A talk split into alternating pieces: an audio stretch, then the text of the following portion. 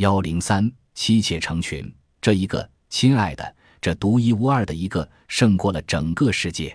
看啊，它就像一颗预示新年幸福快乐的新年之星，它沐浴着圣洁的光辉，它的皮肤像绸缎一样，它有明亮的眼睛和甜蜜乖巧的小嘴，它有骄傲的脖子和光芒四射的胸膛，它的手臂胜过黄金，它的手指就像莲花的花托。他臀部窄小，他脸部纤纤，他人尘世，他的问候征服了我的心。这就是拉美西斯的爱侣之一，他的正是纳菲尔塔里。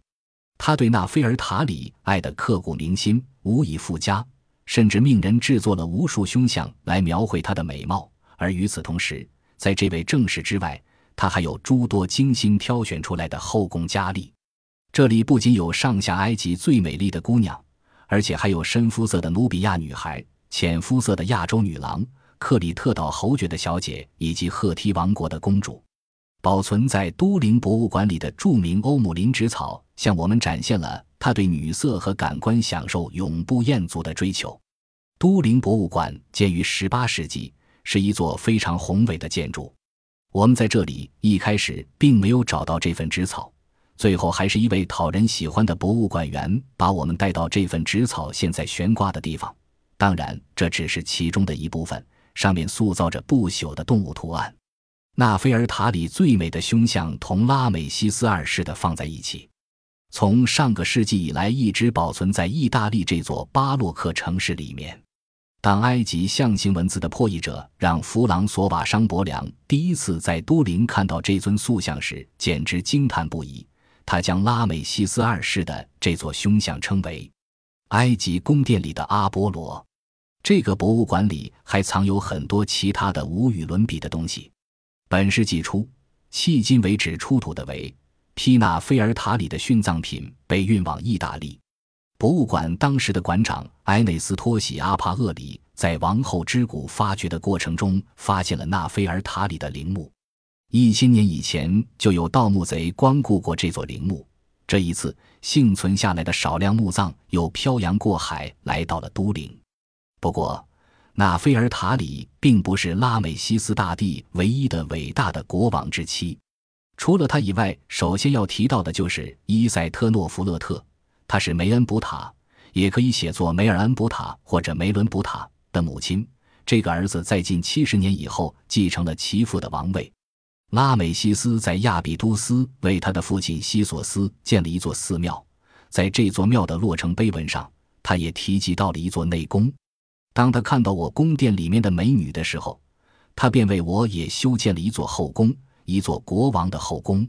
更令人惊奇的是，这两位重要的王后都不是出身王族，这在当时还是很少见的。不管是那菲尔塔里还是伊塞特诺弗勒特。他们的父母和其他亲戚都是名不见经传的人物。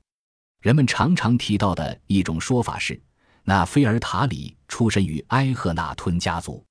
这个论点唯一的证据是一件家具上的蓝色釉陶把手，它是埃内斯托西阿帕厄里在那菲尔塔里的陵墓里面发现的。它上面有法老厄耶的卷云状花纹边框装饰。厄耶继承了图坦沙蒙夭折的儿子的王位。就这一点而言。厄耶也可以算是埃赫纳吞的后裔，但是是什么原因促使那菲尔塔里将一件厄耶时代的家具携人陵墓呢？满含思乡的愁念，家族的遗物之一，谁又能知道呢？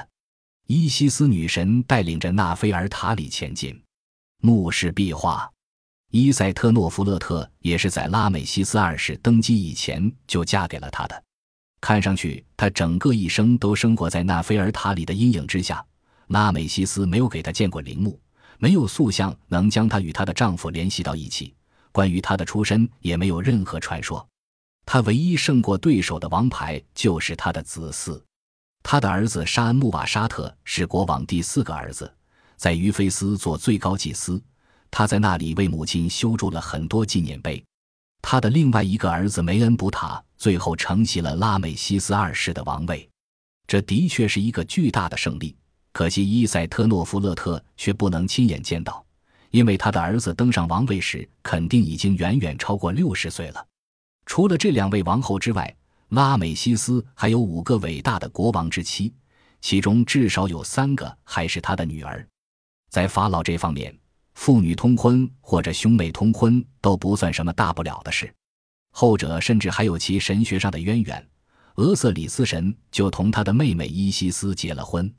有趣的是，埃及称妻子的词是 “Sanat”，妹妹，而且拉美西斯还得为了国家利益进行联姻。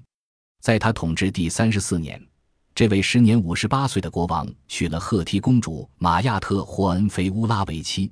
这次联姻最终确认了埃及与赫梯民族之间的和平条约。阿布辛拜勒神庙里面有一块被称为婚庆纪念碑的石碑，它记载了这次盛大的庆典。他赫梯国王哈图什里安排人马，将他的大女儿及其多得无法计数的精美无匹的金银礼物送到埃及去，为上下埃及的国王拉美西斯，我们的玛亚特拉神拉神的儿子阿蒙的宠，带去了贵重的赠品。在拉美西斯漫长的统治期间。他至少养育了四十个女儿和五十个儿子。如果考虑一下当时的婴儿存活率，而且这里计算的还只是他的合法子女，所以仅就后代的数目而言，拉美西斯也完全有理由青史留名。他巧妙地把一个个儿子安插在王国里最重要的位置上，年纪较大的儿子成为他在军队的喉舌。小一些的儿子则成为于菲斯和赫里奥波利斯的最高祭司，但是他没有把凯尔纳克阿蒙神庙的最高祭司一职交给任何一个儿子。这是王国的神职里面最高的一个，同时也是最有权力的职位。拉美西斯是一个天才的实力政治家，有一点可以肯定，在他统治的整个时期里面，他的儿子们竟然没有为争权夺利闹过一次矛盾。这也足见他是这个大家庭里公认的领袖。